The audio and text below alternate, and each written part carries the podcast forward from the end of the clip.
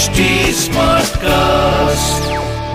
आप सुन रहे हैं एच डी स्मार्ट कास्ट और ये है फीवर एफ़ प्रोडक्शन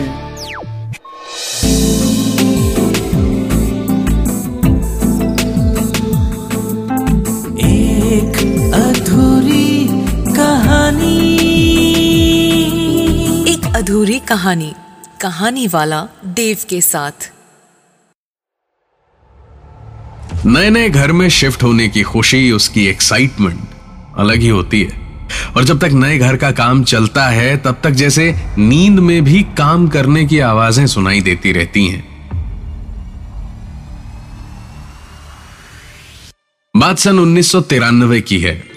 तब मुंबई बंबई हुआ करता था। और बंबई में सबको यही लगता था कि पहुँचते ही किस्मत चमक जाएगी। सुरेन भी बरेली से भागकर 10 साल पहले बंबई में फ़िल्मों में कुछ बनने आया था, और बना भी। लेकिन फ़िल्मों में नहीं, एक प्रिंटिंग प्रेस में। वहाँ पहले नौकरी कर रहा था, और फिर धीरे धीरे काम सीख कर अपना ही छोटा सा एक प्रेस का काम चालू किया। और फ़िलहाल बंबई में उसका काम चल भी रहा था, और आलम यह था कि बंबई शहर से डेढ़ दो घंटे की दूरी पे कल्याण में एक नया फ्लैट भी लिया था साहब ने। और यहाँ भी एक कारखाना खोलने की बात चल रही थी। चार माले की बिल्डिंग में अपने फ़र्स्ट फ्लोर के फ्लैट का गृह प्रवेश वगैरह करवा कर पहली रात सुरेन और उसकी बीवी मीरा दिन भर की थकान के बाद कुछ देर अपनी बड़ी सी बालकनी में ठंडी हवा में बैठे। फिर कुछ देर बातें करके खाना खा के सो गए। अगले दिन सवेरे सवेरे सुरेन की मीटिंग थी नए कारखाने के लिए। दोनों गहरी नींद में थे। जब कुछ आवाजों से सुरेन की नींद खुली। सुरेन ने उठकर पानी पिया और लैंप जला के टाइम देखा। रात के तीन बज रहे थे।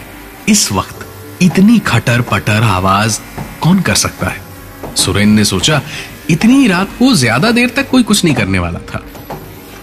वरना बिल्डिंग में बवाल होगा और उसका सोचना बिल्कुल सही भी निकला। दो तीन मिनट के बाद आवाज़ बंद हो गई। सुरेन वापस लेट गया। और थकान इतनी ही थी कि लेटते ही वापस सो भी गया। लेकिन कुछ ही देर सोया होगा कि एक बार फिर से वापस, वो ही आवाज़ें दोबारा उसे परेशान करने लगी। लेकिन इस बार आवाज़ें और तेज थीं। ऐसा लग रहा था जैसे कंस्ट्रक्शन का काम चल रहा था वहाँ।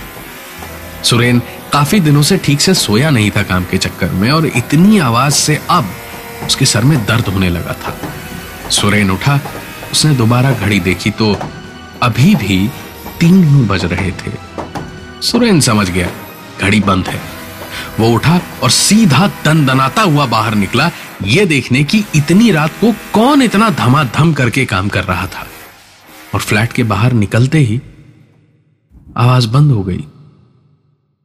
चलो अच्छा हुआ, बंद हुई आवाज़, वरना इतनी रात गए बवाल करना पड़ता सरदर्द लेकर।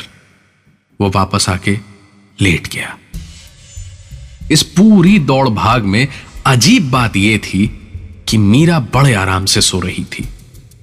खैर, मेहनत भी तो उसकी बहुत हुई है। अच्छा है, कम से कम कोई तो सो पा रहा है चैन से। यह सोचकर सुरेन वापस लेट गया और थोड़ी देर में जैसे ही उसकी आँख लगी, फिर से आवाज़ें शुरू हो गई और इस बार आवाज़ सर फट जाए इतनी तेज थी। इस बार सुरेन उठा, चप्पल पहनी और सीधा बाहर दौड़ा और आवाज़ का पीछा करते करते अपने दो माले ऊपर पहुँचा, यानी टॉप फ्लोर। हर माले की तरह यहाँ चार नहीं, सिर्फ़ दो फ्लैट थे और हर माले की तरह यहाँ लाइट नहीं थी। अंधेरा था। एक जलती बुझती ट्यूबलाइट थी कोने में और उसी की आती जाती रोशनी में यह समझ में आया कि यहाँ के दोनों दरवाजों पे बाहर से ताले लगे थे। लेकिन ये फ्लैट खाली कैसे हो सकते हैं? आवाज़ कहीं और से आ रही थी। सुरेन यही सब सोच रहा था जब अचानक सुरेन ने ज़ोर ज़ोर से दरवाज़ा खटखटाना शुरू किया और चिल्लाना शुरू किया। दरवाज़ा खोलो। क्या हो क्या रहा है यहाँ पे? खोल दरवाज़ा, खोल। इतनी रात को इतनी आवाज़ क्यों हो रही है? और ये चिल्लाया कौन, है? खोल दरवाज़ा खोल। दरवाज़ा खोल, वरना भी पुलिस बुलाऊँगा। दरवाज़ा तो नहीं खुला, लेकिन नीचे के माले से एक आवाज़ आई। अरे भाई, नीचे आ जाओ। अरे वहाँ ऊपर के माले पे कोई रहता नहीं है। साल भर में यही एक रात है जब थोड़ी बहुत परेशानी होगी। बाकी पूरे साल कोई दिक्कत नहीं है।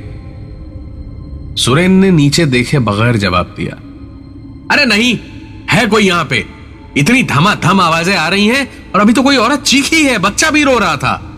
नीचे के माले से सारे सवालों का जवाब एक साथ ही आ गया मानो। अरे नहीं नहीं बेटा, कोई नहीं है।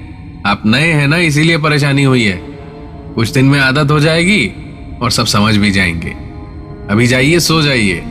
तीन बजे दरवाज़ा खटखटा के कोई फ़ायदा है नहीं। आवाज़ें सचमुच बंद हो चुकी थी। जो भी नीचे के माले पे था, वो भी जा चुका था। सुरेन ने सोचा सवेरे बिल्डिंग के सेक्रेटरी से बात करनी पड़ेगी और सिक्योरिटी से पूछना पड़ेगा कि ये हो क्या रहा है। वरना यहाँ रहना मुश्किल हो जाएगा। सुरेन वापस नीचे पहुँचा और लेटते ही देखा कि आधे घंटे की इतनी भाग दौड़ चीख पुकार के बावजूद घड़ी में तीन ही बजा था और घड़ी बंद नहीं थी, चल रही थी। अगली सुबह सुरेन को उठने में देर हो गई। मीटिंग में पहुँचने में भी देर हुई, लेकिन काम बिगड़ा नहीं। सुरेन ने सब संभाल लिया। घर वापस आने में काफ़ी देर हो गई थी उसे। इसीलिए बिल्डिंग में किसी से कोई बात करने का मौका नहीं मिला। आकर मीरा के साथ बैठ के बैल्कनी में चाय पीते पीते उसने मीरा को रात की पूरी बात बताई। मीरा ने बताया कि उसने कोई भी आवाज़ नहीं सुनी थी और उसकी भी नींद ठीक तीन ही बजे खुली थी।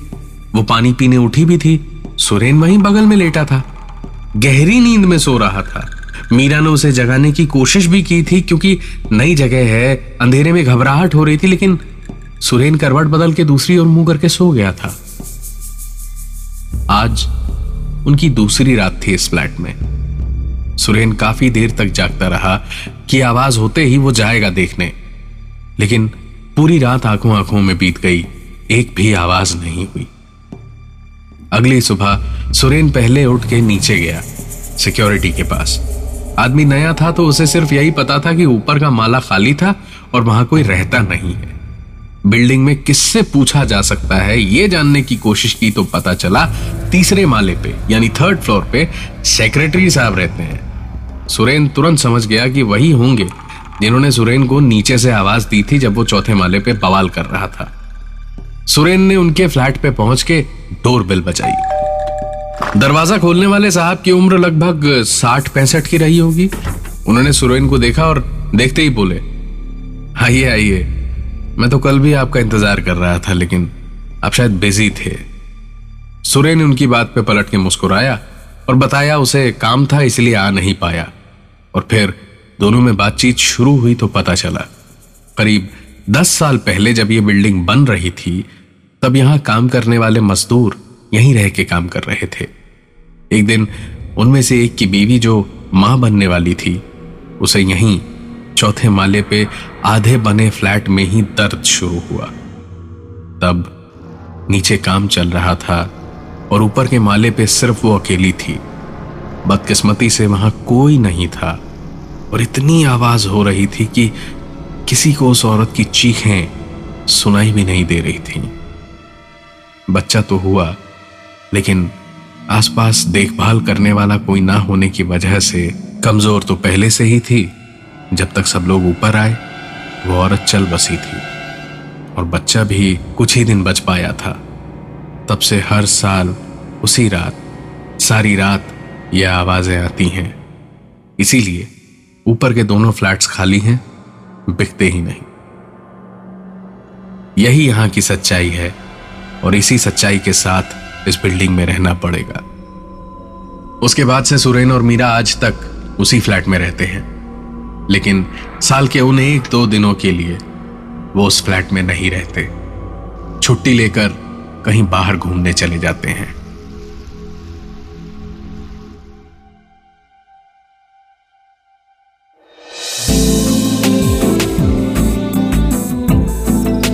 आप सुन रहे थे एक